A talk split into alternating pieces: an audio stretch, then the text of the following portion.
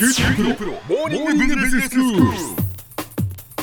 今日の講師は九州大学ビジネススクールでイノベーションマネジメントがご専門の永田晃也先生です。よろしくお願いします。よろしくお願いします。キーワードで理解するイノベーションマネジメント、先生今日はどういうキーワードでしょうか、はい、えー、と今回はですねあのネットワーク外部性という言葉を取り上げてみたいと思ってます。はい。これまずあの定義を申し上げますとある製品とかサービスの利用者の増大っていうのがですねその製品サービスから得られる便益の増大をもたらすような性質というのを意味してるんですね。使う人がうん、使う人サービスを利用する人が増えれば、ええ増えるほど、まあ、そこから得られる利益も大きくなるとほうほうそういう傾向のことを言ってるんですね。はいこの性質をまあ説明するためにあのたびたび用いられてきた例というのが電話網へのこう加入とそこから得られる便益の関係なんですね。この電話サービスのこう加入者が初め1人しかいないという状況では当然その加入者は誰にも電話かけられませんから、はいまあ便益はゼロなんですね。でこれにもう1人加入すると2人の加入者が互いにこう通信できるという便益が発生するわけです。でこの時あの2人目の加入者はですね先に加入していた1人目の加入者と通信できるという便益があることは分かってますし、それとこう加入に伴う費用をこう考えて加入するかどうかを決めるわけです。だけどあの1人目の加入者は加入者が増えたことによって生じる便益に対してですね別にこう追加的な費用負担をするわけではないわけですよね。はいはい。でさらにまあここに3人目の加入者が現れると、まあ、それぞれの加入者は他の2人と通信できるようになる、まあ、その便益が増大するわけですけれども、先に加入していた2人は追加的な支払いをするわけではない。はい。まあこのようにあの電話サービスの加入者が増えてネットワークの規模が大きくなると加入者の便益っていうのは明らかに増大するわけです、だけどそれはまあ費用負担の対象にはならないので、まあ、外部的に発生する経済的な利益として捉えられる、まあそのためにはネットワーク外部性と呼ばれてるんですね。はいはい。まあ、ところでその電話サービスのこういう例というのはですねこのネットワークの大きさっていうのが直接この便益を増大させる効果をまあもたらすというものを説明しているわけですね。ええこういう効果はですね直接効果と呼ばれてるんですけれども、これとは別にその間接効果って呼ばれる効果もあるんです。はいでそれはどういうものかと言いますとあの主にこのハードウェアとソフトウェアから、まあ、製品サービスが構成されている領域で情報機器なんかのこれが、まあ、分かりやすいかと思うんですね。え例えばその DVD レコーダーのようなこのハードのユーザー数がこう増大していくとですね、まあ、それで再生されるソフトの導入が促されて、まあ、ユーザーにとって便益がこう増大するっていうことがあるだろうと思いますえうね。んこういうのをまあ間接効果と言ってるわけですね。ええええーさてまあこういうネットワーク外部性の存在っていうのはイノベーションマネジメントの観点から見ると、厄介な問題を投げかける要因になることもあるんですね。ほそれはそのネットワーク外部性が働く領域ではですねその既存の製品サービスよりもこの優れた新しい技術を用いた製品サービスがこう開発されてもですね簡単には置き換えが進まないっていう現象が発生しがちだからなんですね。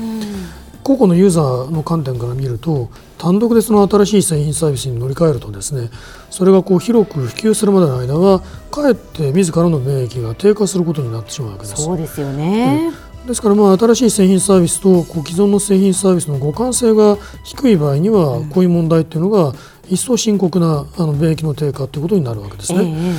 まあ言い換えるとこのユーザーにとってはですね、こう切り替えコストと言いますけれどもスイッチングコストって言いますが、まあ、そのコストが重くなるんだ、まあ、それがなかなかこう切り替えが進まない理由であるというふうに説明できると思います。ええええでもこうしてまあそれぞれのユーザーがこう乗り換えをこうためらっているとですね結局誰も新しい製品サービスを採用しないという状況がまあ生じて、まあ、こういう状況のことをまあ経済学では過剰な感性というふうに呼んでるんですね。はいはいまあせっかくあの新しいえ普及すれば大きなあの便益をもたらすのに、まあ、それがえー既存のものに簡単に置き換わらないという状況ですね。うんでまあ、こういう状況に直面した企業はどういう戦略を取るかということについて、まあ、いろいろな議論が進められてきました。はいあのまずあの考えられる戦略はですねその新しい製品とかサービスの普及実績、まあ、インストールドベースなどと言いますけれどもこの普及実績をできるだけこう速やかに高めていく必要があるわけです。ですからまあ思い切った低価格で供給するとか、初期段階では無償で提供してしまうということさえも行って普及を図っていくわけですね。そういうケース結構ありますよね。そうですね。まあ例えば身近なところであの携帯電話のサービスなどでですね乗り換え割引なんかをこう実施している例があると思うんですね。まあこういうのはその方法の一例として理解できるんだろうと思います。であのまた別の戦略としてはですねこの新しい製品サービスのこう核になるような技術を他社に無償でこう提供させて、こう自由にこう使わせることによって自社の技術方式を事実上の標準これはのデファクトスタンダードなのと言いますけれども、まあ、そういうものとして浸透させるっていう方法もまあ考えられるわけです。なるほど。普通ね技術をその他者に与えるなんていうことは、ええ、そのやってはいけないことなのかと思いますけれども、え、あえてそれをすることによって、その自分のところのものを標準にしてしまおうと。そうです,、そうです。あの模倣を防ぐどころかむしろ積極的に使ってもらう方向に働きかけるということですね。はいはいでまあ、あの先に申し上げた例はその自社の製品サービスをこう単独で業界標準にしようとするそういう方向性を持っているので、うん、こういうのはクローズド戦略ということがあります。うん、それから、まあ、あの後者、まあ、つまり他社にこう積極的に使わせるというのはその他社と互換性のある製品サービスをこう業界標準にしようという、まあ、そういう思考性を持っているのでこれはもうオープン戦略ということがあるんですね。うん、まあ、それぞれの戦略にはあのそれぞれまた異なった課題があの伴うことになりまして、例えばあのクローズド戦略を取った場合には新しい製品とかサービスがもたらすこう利益は占有できる可能性は高くなるわけです。うん、一方で市場側も大きくまあ成長しないので獲得できる利益の大きさがまあ制約されると。他方そのオープン戦略を取った場合には市場は拡大することが見込めるんですけれども企業間競争が激しくなりますね。でその結果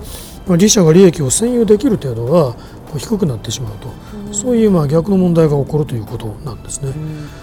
この先生クローズド戦略とオープン戦略と、ええ、まあ、どちらを取るかっていうのは、はい、その業態によってもやっぱり使い分ける必要があったりするんですそういうことです。あのどういう業種であるのか、まあ、どういったの技術的な特性であるのかによって使い分けを考えていく必要があるわけですね、はい、その使い分けを行う時のあの意思決定問題に対してどう考えていくのかということは、まあ、これ自体一つの大きな論点になりますので、またちょっと機会を改めて説明してみたいと思います。はいでは先生今日のまとめをお願いします、はい。えー、ネットワーク外部性というキーワードについて説明してきました、まあ、製品サービスの利用者の増大が、まあ、その製品サービスから得られる利益の増大をもたらす性質を意味するものだと。そうご理解ください。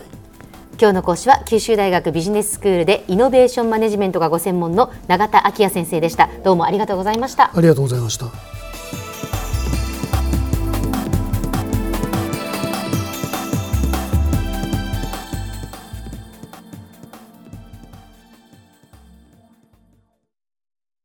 QT プロは通信ネットワーク、セキュリティ、クラウドなど QT ネットがお届けする ICT サービスです。